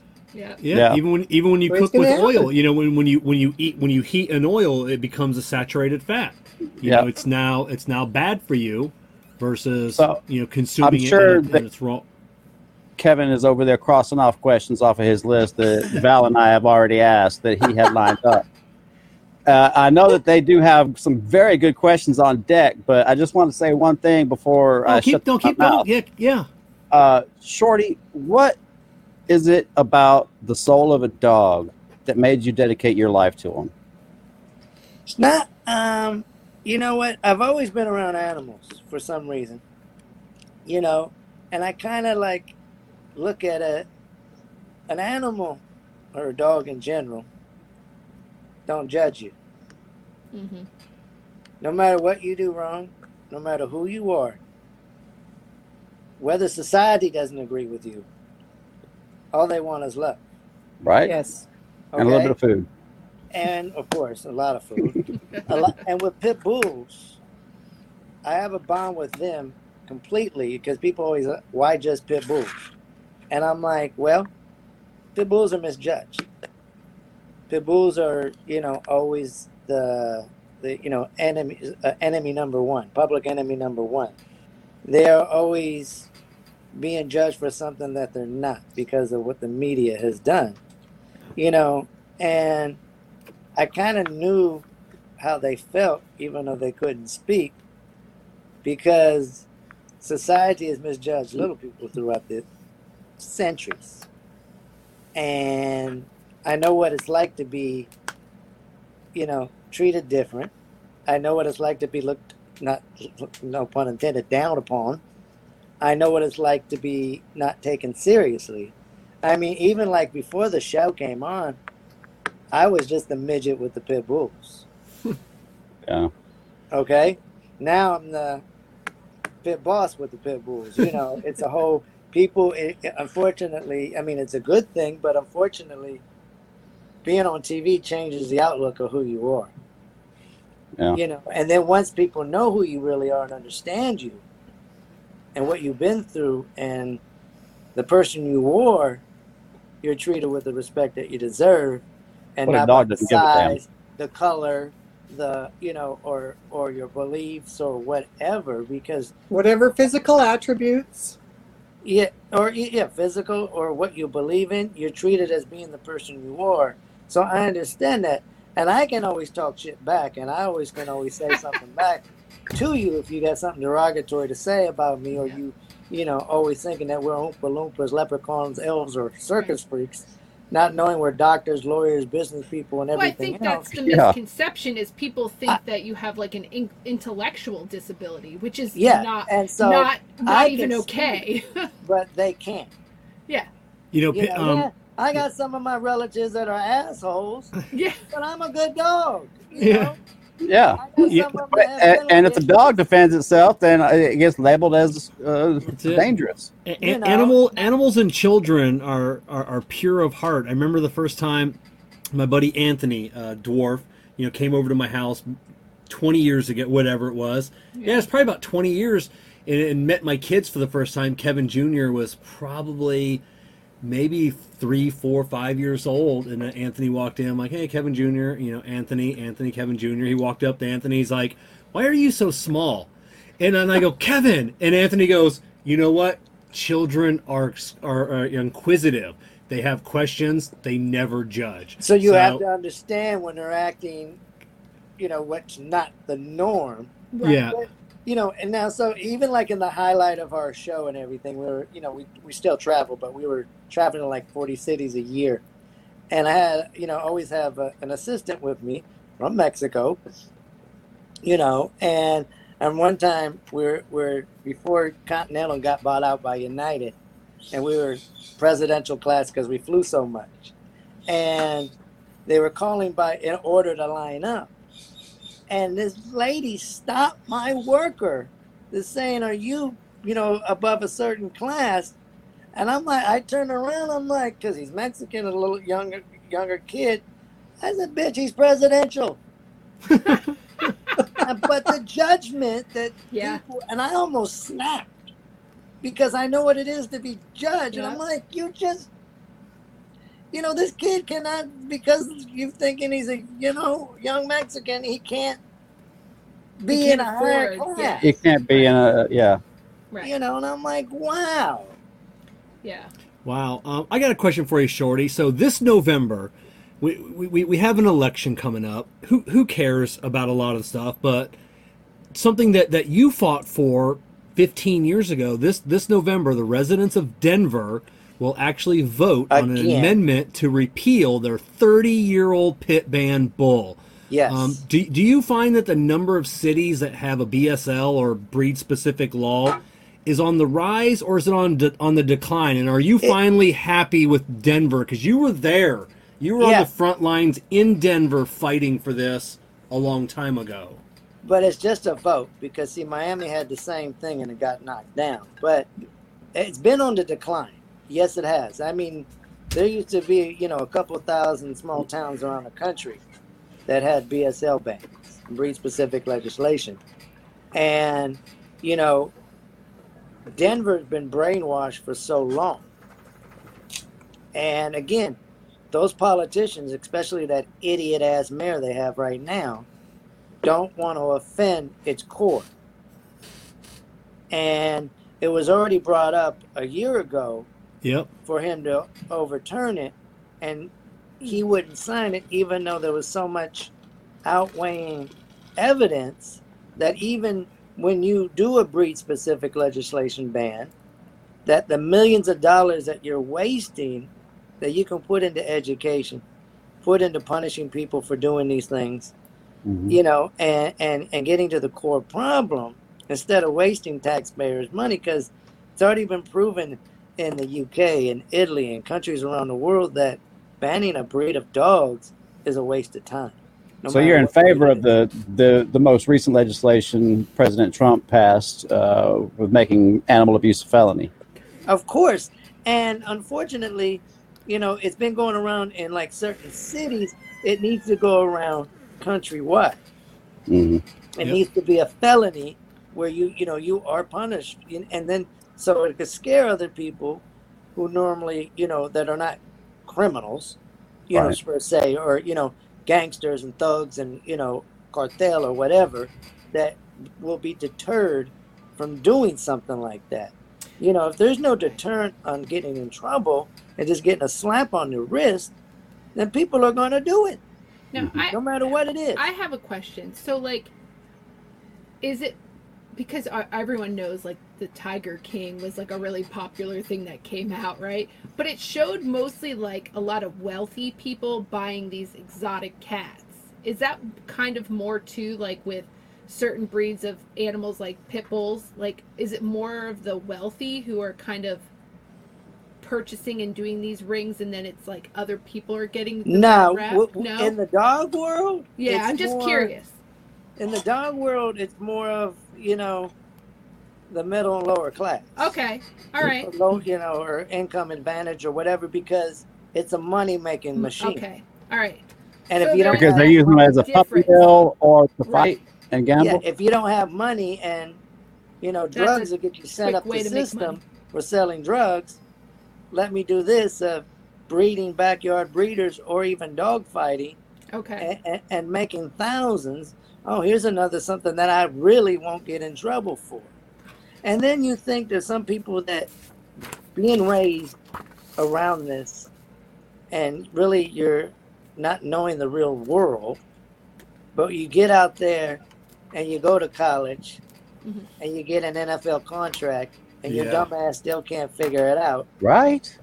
Michael Vick, ladies and gentlemen. Right? I, Yeah. I, I, I had I, I had that on my list. I was Now- gonna now- ask- now- now- well, no, and, and now that now that you don't have a show and you don't have to worry about offending a sponsor of Thank this you. guy, you know, so so uh, uh, he he should still be in uh, prison, Yeah. in my opinion. yeah.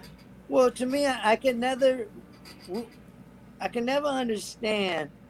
Once you made it, once you became successful, why would you put those?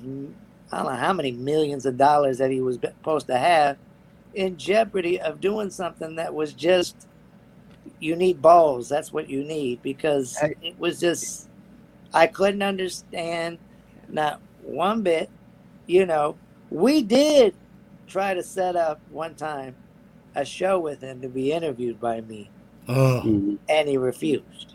yeah. Well, here's the question because uh, you're in the world, okay? You're behind the scenes, you're in the world every damn day.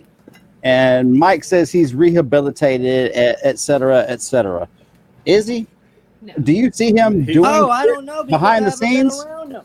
Me- No, no, but that's what I'm saying. Do you see? Do you see him popping up at doing speeches, or you know, like you do, keynote? No, he, he's you know, he's bro- he, any anybody that has millions and millions of dollars and still continues to do that is a broken individual. You know, They're- he's they're- not showing any type of remorse or try to donate his money of what he has. other than publicly denouncing dogfighting. That's it. Right.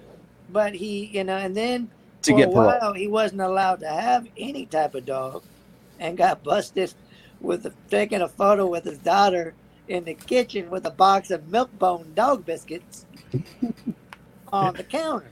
So you Oh, yeah, still don't want to follow what you're being told. I don't think he should be allowed to have a dog for life, but you know. You know, I don't, I don't think he should be out of I prison I still can't life. believe how people supported him the and brought him back to the NFL, and Well, You you, know, know why. It's there, you know, because you know a lot of people, a lot of uh, media back down on them, or not media sponsors because they didn't want to deal with being. Okay, I can't. Yeah, you'll make me money, but I can't do this. Right. You the, know? the political correctness of it all, which reminds me, I went on a meme hunt. You have how many seasons on Animal Planet? Six, right? Six, or yeah. seven? Six Six. seasons. So why the fuck do you not have a quotable, good ass meme on the web? Why can't I Google Shorty Rossi pit boss ha- meme and find something good? You, got, like you, gotta don't have crea- any quotes.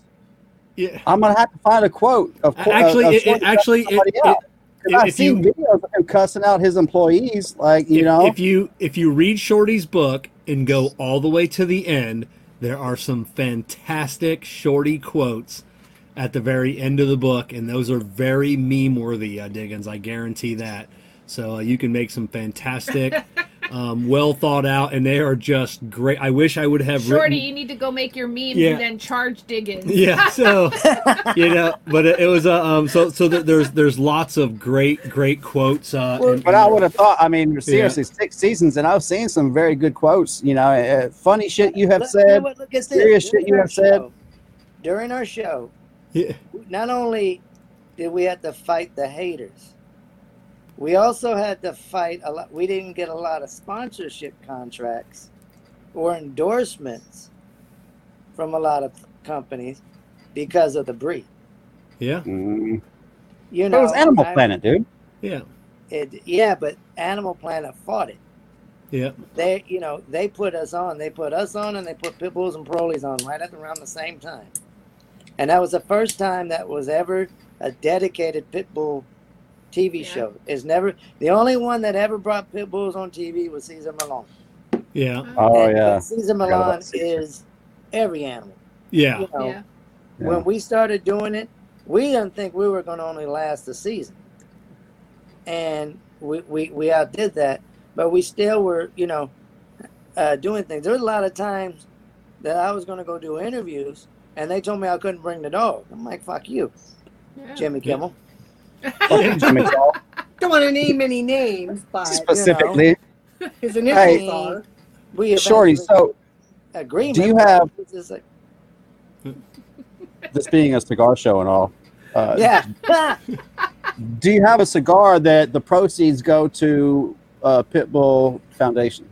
Well, here with the Diesel Shorty original and the Diesel Shorty grind, or Diesel Shorty grind, holy hell, Diesel Shorty Rage, the the only two cigars that I have now. Proceeds from my royalties go to the rescue, but Cigars International also takes care of us, Oh, nice. Okay. That's actually really cool. and they've always done it from day one. You know, there's a weird story. You want to know how I got into cigars, yes, Yeah. or how I got my own line? Yeah. Well, I've been both. smoking cigars since junior high. Have a Tampa, Swisher Sweets, Black and Milds. You know, Yeah. Ghetto as can be, growing up in the damn projects. You know, splitting them open and putting you know what in. Yeah. Yeah. And when I got to prison, and I got a what we call a, a high powerful job as being a housing clerk in one of the best buildings to be in in Slum, Folsom. Slum want- lord. as come with the slumlord, and everybody in Folsom wanted to be in my building. Well, I used to illegally sell or be bribed to get moved into my building, and it was like prime real estate. And that's when a lot of the times that we had more leeway that inmates do now.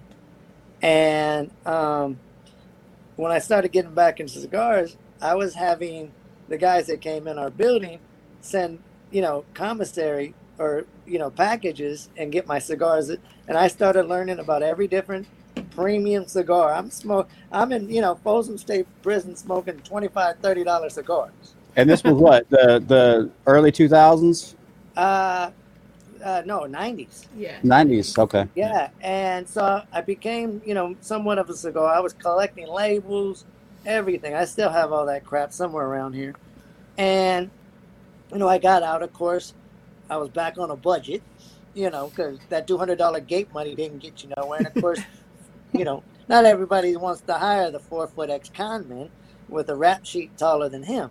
So you, I was uh, smoking Garcia Vegas Oh, Okay. nice. for years. And then I started, of course, you know, getting in entertainment and, and, and making some more income. And right when the show came out, I was smoking uh, uh, Maduro Punch. Okay. No, Upmann Maduro, excuse me, Upmann Maduro. And I decided to email the first season. I emailed every cigar factory, cigar company, because I had no clue of nothing. You hey, know, I will mean- smoke your shit on the air. Send me No, some. I, you know, I told him I was telling my, you know, my my, and I, we're on air smoking cigars, yeah. right? Which is really unheard of because Yeah. the Yeah. was Absolutely. back, and all but one came back to me saying, "Well, what can you do for us?" Hmm. And I'm like, "Wow!" But this one person says, "What can I do for you?" And you know, his name was is Alex Swenson. He's huge in the industry, uh, behind the scenes. He's you know, um, he was. I was telling him what I smoke, what I like, and that's when the Diesel line first came out.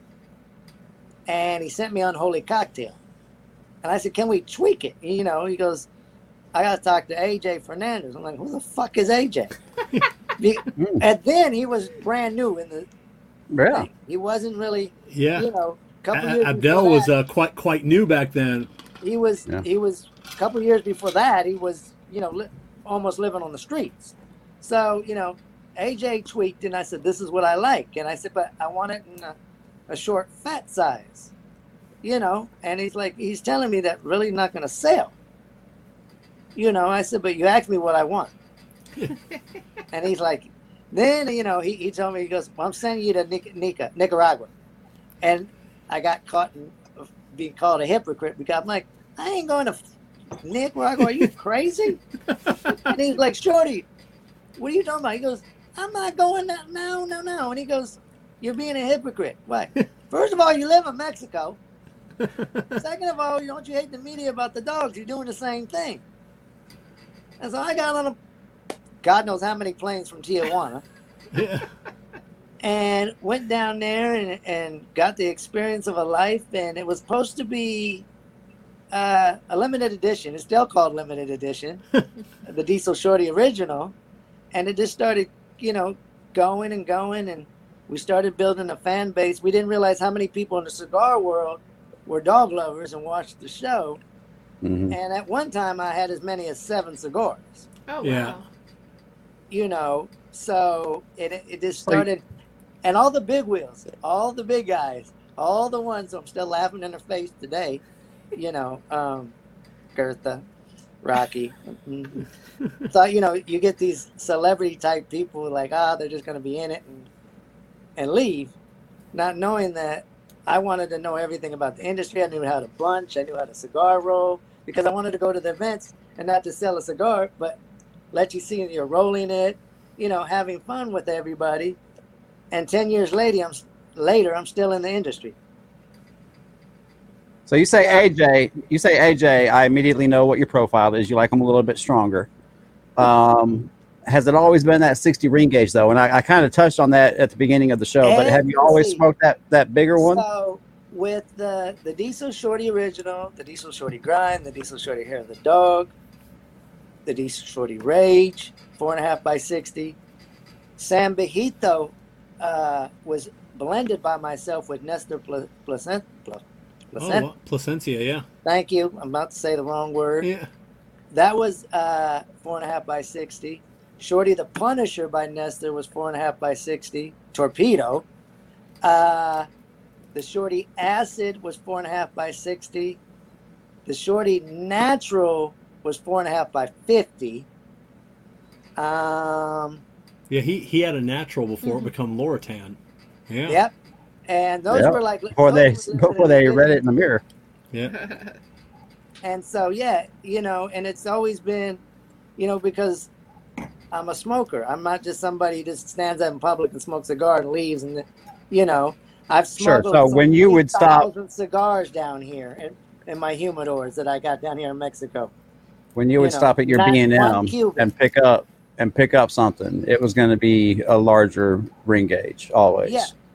And, you know, but we came back to like, you need to stick with what you have, the originals. Yeah. Yeah. you know, even though a lot of people can't, you know, don't like strong cigars, but it's me.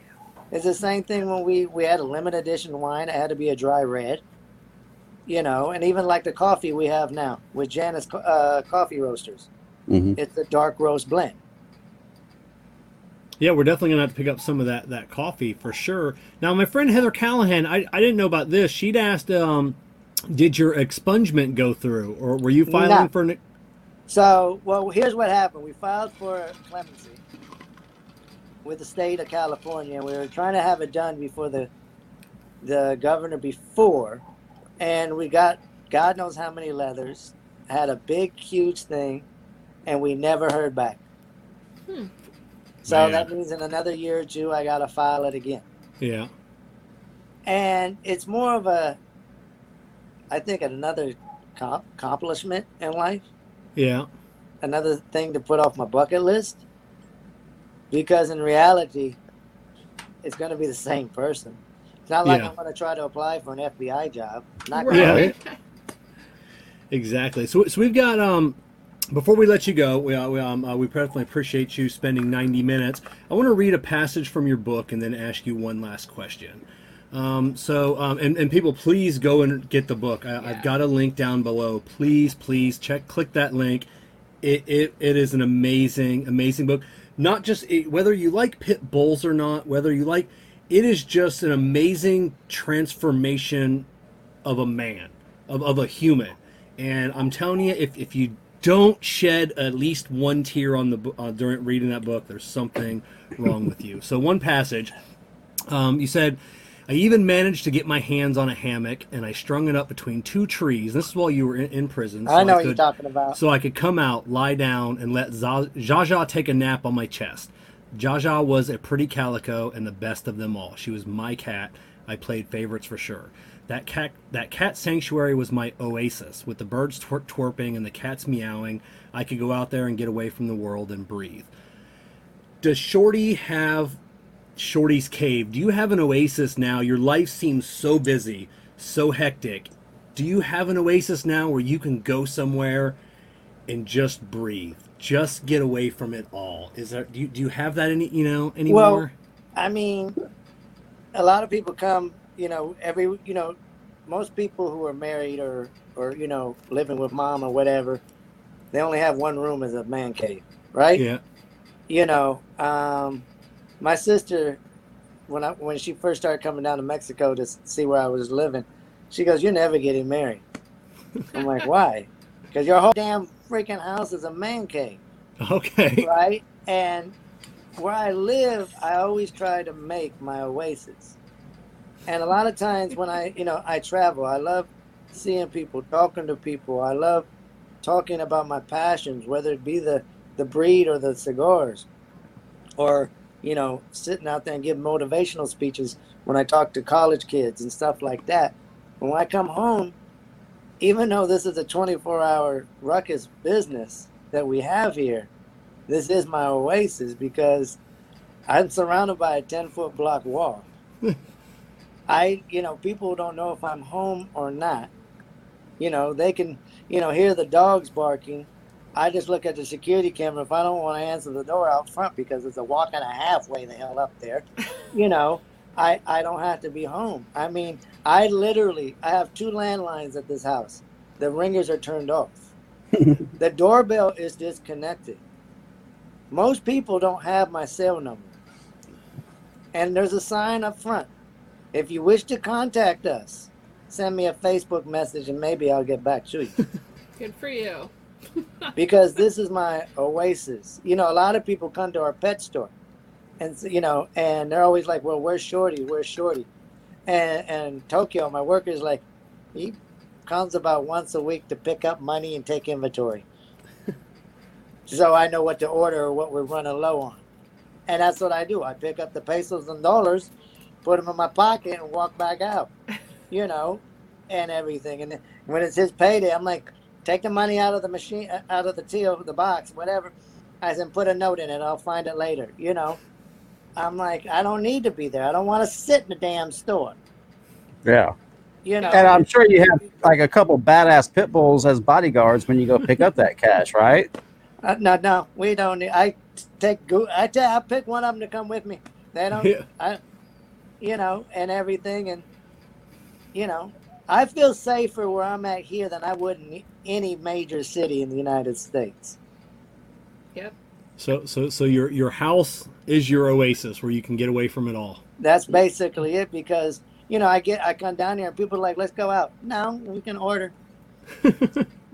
I don't want to talk to humans. you That's know, me. Yeah, I can relate. I, I mean, even uh, you know the with the horrible thing of COVID, it's we've had you know when it happened at the beginning of the year, I thought we were going to be devastated, right? Because all of a sudden, uh, up to se- well, probably about seventy to percent of my income was gone. A lot of our fundraiser things we do across the country Yeah. were gone, and we were worried about. I was telling workers, you know, you guys may be fired, you know, and we've only, you know, had to let go of two, but I learned how to reinvent. I learned how to find ways to make it. You know, You evolved. When you when you only you, when you're used to having six or seven sources of income go down to one, and that's cigars at the moment. You know, Yeah. those sales have increased because everyone's ordering online. Yeah. Thank you, people. Um, you know, you find ways to raise money, like you know the thing with the coffee. It's another avenue. Yeah. You know, and and doing different fundraisers online. You know, we never used to do the online fundraisers because we were always, you know, able to do them in person. So we had to find other ways of doing it. And, you know, thanks to the people out there for their donations and everything to keep us going. I mean, we've actually, since COVID, we've expanded. We've gotten bigger. Yeah. We've gotten more kennels. We've gotten, you know, pissed off a few more neighbors, you know, um, and everything. So it's just, it, it's been a learning thing. And it's also kind of you get to reach into your soul and just look at things that you've never been able to slow down and do. look at. You know, and it's been a good thing as long as we don't catch it, but you know, Yep. That that that is that That is, is it. So- true. On that note, Shorty, we want to thank you for coming on and spending some of your time.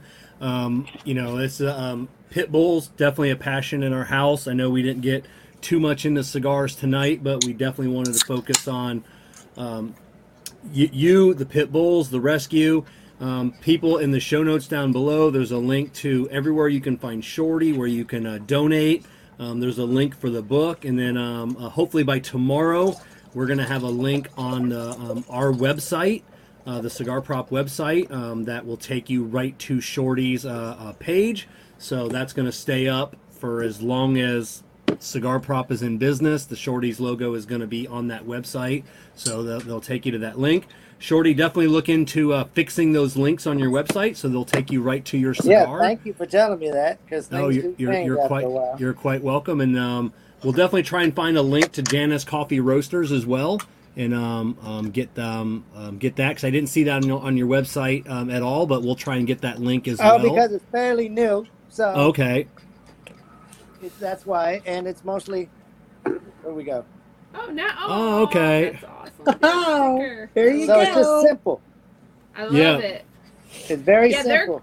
Their coffee, you know, when we've gone to the barn smoker, obviously we've had their coffee. It's good. So you said yours is on like the like uh, like a darker blend. More Well, they bold- sell it online. They sell it dark roast and medium. Okay. Okay, Wh- When, when when Shad sent me some different samples, he didn't realize I had a taste for coffee until I showed him all my coffee devices in the kitchen and everything. I Nice. French press every morning and everything. I ended up picking the blend that was the most expensive and didn't Yeah. even know it. Well, And he goes, "You, got would have to good get the one with the Bra- Bra- Brazilian." Right. The Brazilian pea in it, the most expensive damn one. I'm like, well, you gave me the sample. That's the flavor I like. You know? Yeah. yeah, that that that's it. Yeah, I like so, the Boulder coffee too. That's why. So Me too. yeah. Hey, so- but- so- But next, you need to have the one with the the cat that ate the bean and shat it out. What was that? they uh, um Shardy beans. What? yeah, yeah yeah um yeah, uh, yeah I forget People the name. Pay a lot of money for that. yeah, I They do. the name. Hello? Yeah, The civ the civet, the C I V E T civet. yeah. There's a There story to the civet cat. All right. Oh, I well, believe it. You know, to I'm dogs, sure. cat poop is a hors d'oeuvre, not to humans. Yeah, yeah, Or to Shorty Rossi, that is. Yeah. yeah. Not There's So- your meme. So, Shorty, th- thank you for coming on and spending some time with us. And like I said, everybody, look in the show notes down below, and we'll, we'll get you any way that you want to uh, support Shorty. Those links are down there, and um, he can definitely uh, always use your help. All right, So, guys. Thank you. for Thank you very me. much. Thank you. Val Diggins and YouTube. Take care. Thanks for everybody Bye. watching. Thank you. Thank you. All right, guys. Have a good night. Bye bye. Bye. So, all right, fantastic episode. Val, you were uh, you uh, alluded that. Tell us the story, Val. now you got you guys can Well- still hear us. We had this little closer for Shorty. Sorry, he's putting it in my So, face. is there everybody can still hear us? Okay. Yeah. I can hear you fine. Okay. Okay. So the civet cat, um, it's it's used as what they expel is used as a lengthener for perfume. oh, Yeah, it, it has a close association to perfume, and so anybody that gets into um, uh, aroma and scent appreci- appreciation, um, definitely look up. Civet I'm gonna have to because I used to do aromatherapy with some of my Right. clients when I worked with some special needs uh, clients, and then with my daughter, I did aromatherapy because she had like a real sensitive thing when we would go out in public. So we did a lot of a lot of that, but I never heard of that, so I want to definitely look into it just because. Yeah, check it out. I will. We, we will definitely look it up here, and uh, let's let's get off onto of um our next segment, and that is uh, just the tip industry news presented by Fox Cigar. We don't go into deep into any one topic. We give you um, just the tip, and let me get the, the Baby. Let me get the uh, the Fox Cigar banner. Um, not a ton of news, um, but um, the, the the breaking news from Cigar Aficionado uh, that came out this week was uh, Fuente and Padron embark on an innovative cigar project to honor their fathers. Arturo Fuente and Padron, two of the most heralded family companies in the handmade cigar industry, are joining forces on a special project to honor the former patriarchs of each company. Padron, which makes all of its cigars in Nicaragua, is going to be crafting a smoke to honor Carlos Fuente Sr., the longtime leader of Fuente, who died in 2016. Fuente, one of the largest cigar producers in the Dominican Republic, has made a cigar to honor Jose Orlando Padron, who founded Padron Cigars in 1964 and died in um, 2017. That should be an absolutely fantastic um, uh, cigar. I'd be uh, um, uh, super super stoked to um, um, to check that out. Um, have you heard um, uh, have you heard that info, Val? Did you read that one? Actually, Yes, yeah, you yes, were on the it's a- show because I think Abe and uh, uh, the um, Coop talked about it. Yes, and it's a tribute Yep. cigar, uh, more than a collaboration. It's more of a Oh. tribute cigar to the patriarchs of um, both, you know, Fuente and Padron, and uh, and all the more power to them for sure. Yeah, it, It's it exciting definitely as hell. Yes, It, it should be, and uh, interesting. um, uh, it'll be interesting. Uh, cause I, 'cause I was wondering if they were going to do a um, like a, a, a two cigar release, like the Charitable Family Foundation, but I guess they're going to be boxes, and you just you just know what those boxes are going to cost, you know. But it, it'd be interesting to see what Yeah, oh, they yeah. what what they blend for each other, you know. Right. Yeah, I think that's pretty. That's pretty cool. So so it'll definitely be uh, uh, pretty cool. Speaking of, you know what the boxes will cost? I hope that money is in the tobacco and not a fancy ass box. You know, yeah, you know, 'Cause sometimes um, you get a fancy ass box It's and gonna be fancy you, you feel like you're paying for the box. I'm pretty sure You- you- they're gonna go you- all you know out. but if it's with Opus X, for example, sometimes you feel like you're buying the box. P- Padron, I have a feeling it's going to be their boxes don't really change on Padron. Yeah. No. They're they're very Fuente, Fu- yes, but not Yeah, Padron. Fuente. So it'll be interesting to, to see what that what that box is, and um, uh, that's pretty much all we have for industry news. We want to thank Fox Cigar for uh, uh, sponsoring industry news. Make sure uh, um, any of these uh, uh, topics you can definitely check out on the uh, um, the Cigar Prop, uh, or actually on the Cigar Prop uh, website now under the the new blog news segment. Um, and then let's move on to um, our, our next, the Hiram and Solomon Social Media Spotlight. Each week, we're going to leave you a link in the description below for a cool YouTube video, Instagram account, or Facebook page that I found interesting. And this week's Social Media Spotlight is all about Shortywood, the um, Shorty's website, and everything uh, um, Shorty Pitbull or Pit Boss Rossi. Um, all the links in the, in the below. Like I said, that I, I can't stress. I've said it before. That book I know. It is- I came home and Kevin's like, I downloaded it. Yeah. You have to, you know, read it. I was like, well, forward it to me. And he's like, Yeah. I can't. And Yeah, so, so- I have a subscription, so I I, can I, get it. I, but I read it on, on my He Kindle. and I were because- Yeah, he and I were going back and forth on text message, and I asked him, "Well, is it on Kindle?" He said, "Yeah," and I'm like, "Well, shit, dude, I got to speed read it real fast." And then uh, I, the Kindle wasn't charged, so I didn't have the opportunity to download. yeah, it. it- it's, Yeah, it's just I a didn't great. It's just a need- great. I was at work, so. it- it- it's just a great book on the transformation of, of a person and and some of the first the, the first in in the uh, uh, the California Correctional Institute history. You know, he was the first um, uh, white person to have ever been put into um, um, in, in A s- prison in, in the in the, the I popu- didn't- They, they, they, they divide all the gangs up in the population. Well, well, Shorty is, is a blood. Well, Yeah. Bloods are, are, are an African American um, uh, notorious gang. I mean, Sure. He was the first person. The 80s, they, they, he was the first person right, ever 80s or 90s? to be put late. in 80s. to be put in with a with a with a black gang ever. Yeah. They Yeah. tried to talk him out to, out of it. Yeah, you said Yeah. they had to like get all of the gang leaders with the warden and Yeah. decide have the- a the- what would- meeting. The- who the- was going to take Yeah, him. the, the the wardens got all of the gang leaders in a meeting and sat down and and who was What's the title of the book? um the title of the book is uh, called Four Feet Tall and Rising. Um, But and yeah, see, the- I didn't have the I didn't have the opportunity to ask him, but that was one of my questions. Um, Yeah. Was how because he like like he he touched on uh, he ran uh, a unit. You know yeah.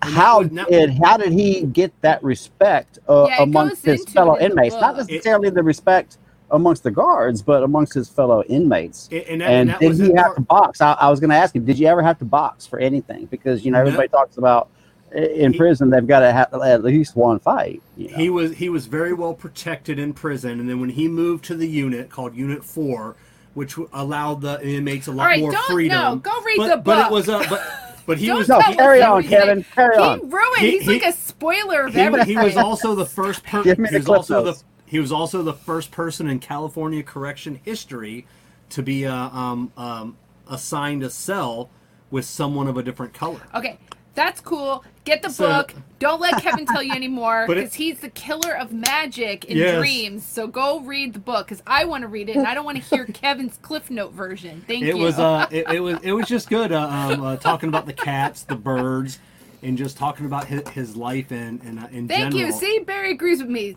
Move on. Different topic. So so yes, called Four Feet Tall and Rising. There's a link in the show notes below, um, and and everybody should should definitely uh, look that up. Yes. Um, and Jessica, um, uh, we're gonna get to the uh, tapping ash and uh, uh, taking names uh, um, giveaway. Jessica, there is a uh, do, Dickens. You have your cigar bands. I don't have a. Um, I got a box. Yeah. okay. Um, uh, I, no, there's a little box down there I'm with some. No, This? not that one.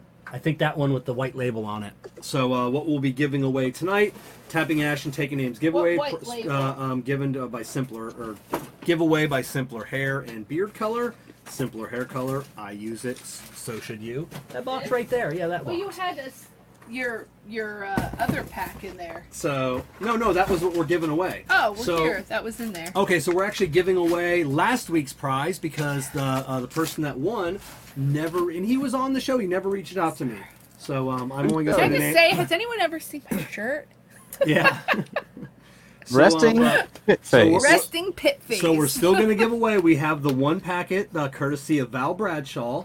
Um, so we're going to give that away. We've got a, uh four pack of cigars from uh, from Hiram and Solomon Cigars. We got a Cigar Medics uh, humidimeter. We've got a bunch of cigars from Cigar Bundles of Miami and Fox Cigar. Yeah. Um, and then we're still uh, still doing. Ooh, Oh, did you see their the little. Fox Cigars little teaser of their new sticker that's going to be Oh coming out? yeah, I, I, I saw that. Yeah, I'm so like, they are definitely known for their Their for stickers. Their stickers. yeah. So uh, uh, the people that cannot win tonight are Stogie Meditation, Kevin Corbliss, Barry Bones, Dave Preck, Danny Habenton, Shirtless Mike, and Celestino. I know a couple of those guys are, are on tonight. Um, so all you gotta do is guess the cigar band, just the manufacturer. That um, Just that the manufacturer, and I pulled out six this time. So All right, so everybody go. Just uh, shout out a manufacturer when they start uh, popping up on the screen. I will start uh, saying them all. start Go. calling them out. Usually takes a second. Oh, does But- it? but- but Because everybody's trying to get but, on but, at but the then same they time. all come through at the same time. They're time. like, Yeah, my father's. boom, winner. Oh, shush. My Jason father- Hawkins no, said my father. No, Jeff Carpenter had Really? it. Uh, uh, Jason Hawkins said it, but uh, uh, Jeff oh, Carpenter Jeff Carpenter. was the very first one at uh, a nine. Actually, they all came through at nine fifty three. So Jeff Carpenter, you want to talk about a winner? Jeff Carpenter has won so much lately. Um, uh, just various contests. Not, Listen, not- go get a lottery ticket. So yeah, I'll tell you what else. What else was in the pile? We had LFD, we had Perdomo, we had Partagas, AJ, and Oscar. Oh, right, right on. So yeah, there's a, a couple people had the uh, uh, Padron, Camacho, Alex Yeah. Bradley, but well, um, congratulations. But, but Jeff, uh, uh, Kevin at cigarprop.com, definitely shoot me an email and I'll get you. I'm you not your, wearing uh, my glasses, so I'm sorry. Yes. I'm like squinting to see who it was. So um, uh, um, tomorrow night, Diggins and I are going to be talking with uh, Jason Falkenberger of Ash Quarterly. He's talking about all the new uh, uh, details going on with Ash Quarterly. Uh, and then we'll be talking about Mike or talking with Mike Holmes of uh, Team Shirtless Mike about his new uh, YouTube channel. Um, and remember, if you're interested in uh, any I Tap That Cigar merchandise, head over to cigarprop.com or tapthatcigar.com. Also, make sure you're following Cigar Prop, Jessica, Diggins, Val um, on all the social medias. All the links are um, um, are in the show notes down below. And please make sure you check out all of our sponsors because, without them, we wouldn't have all the cigars and swag to give away each and every week. Oh, I got to put a uh, a thing. You, we, we've got something from um, I completely forgot from a Siesta Key Soap Company. Oh yeah. Yes, I forgot. So Hey, pulled I out- used their I used their product today. Listen, Oh, did you? So And you look I- lovely. I am gonna. I'm gonna tell you about this product though. So, they uh, they gave me this like lotion. It looks like a soap, but it's lotion, and like you rub it on it. It's not greasy or anything. It makes your skin so soft. The shampoo for the dog, she didn't break out or anything because, of course, we didn't just rescue a pit. We rescued a pit who's white and sheds and is allergic to grass. Her whole underbelly gets like super. So is it like an irritated. oatmeal shampoo or no? It's I don't I don't know what the ingredients are. To I I I, I, didn't I read want. I want to say yes. It was an It was- oatmeal shampoo because because we got the first batch was a little chunkier, Right. And they were they were grinding the uh, Yeah. the oats into a Yeah. finer um, a finer mixture. Yeah, it has all the ingredients on it, but I didn't look because I just knew that it didn't have any um like s- like perfumey smells and stuff, so it was gonna be all and it was all natural, so it wouldn't irritate her skin. Because we even got prescription stuff, and that literally made her break out. Yeah. it made it worse. I don't even know what that doctor gave. me. Shit, I was gonna ask Shorty about uh, flea control if he's giving Yeah. him like I was gonna ask him about that. Yeah, Yeah, de- they Giving them definitely, the, uh, um, the um, three month pills or what? What? Yeah, I'll, He might get back to you. I'll, I'll, I'll, I'll That's shoot what he you. said. I'll shoot you over his. Uh, or may not get I'll back. shoot you over his email address. Yeah, again. yeah. So no, he usually gets back pretty quick on that. So um, uh, once again, big thanks to Cigar Bundles of Miami, Cigar Medics, Fox Cigar, Hiram and Solomon Cigars, Simpler Hair Color, Siesta Soap, and of course Drew Estate um, and uh, Experience Acids.